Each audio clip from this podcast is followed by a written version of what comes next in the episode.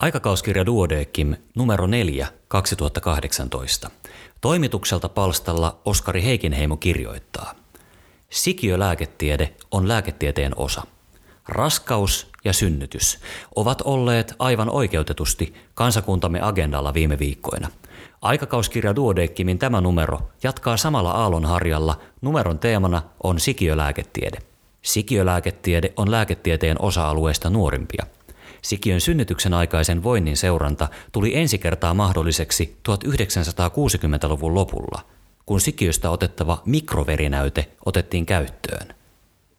Sikiön sykekäyrän KTGn seuraaminen synnytyksen aikana tuli rutiiniksi 1970-luvulla ja kaikukuvaukset levisivät yleiseen käyttöön 1980-luvulla.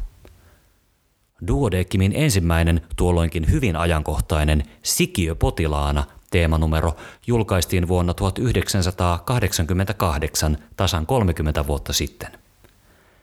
Esillä olivat muun muassa eri elinjärjestelmien kehitys, sikiön rakennepoikkeavuudet, kaikukuvauksen mahdollisuudet, sikiön hapenpuute sekä eräät merkittävät raskauskomplikaatiot.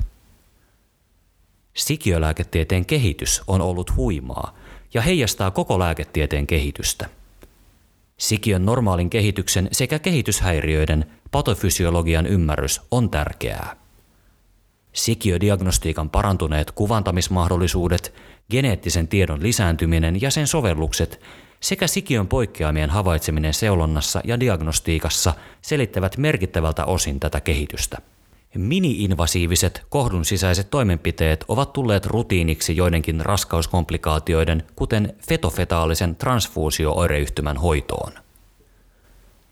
Sikiön sairauksien korkealaatuisen diagnostiikan lisäksi hoidon järjestäminen siten, että olosuhteet sairaan lapsen syntyessä ovat optimaaliset, on tärkeää. Tästä huimasta kehityksestä huolimatta sikiölääketieteen suurin haaste, ennenaikainen synnytys – sen ennustaminen ja estäminen odottaa vielä ratkaisuaan. Voi vain pohtia, missä olemmekaan vuonna 2048. Antoisia lukuhetkiä aikakauskirja Duodeckimin parissa.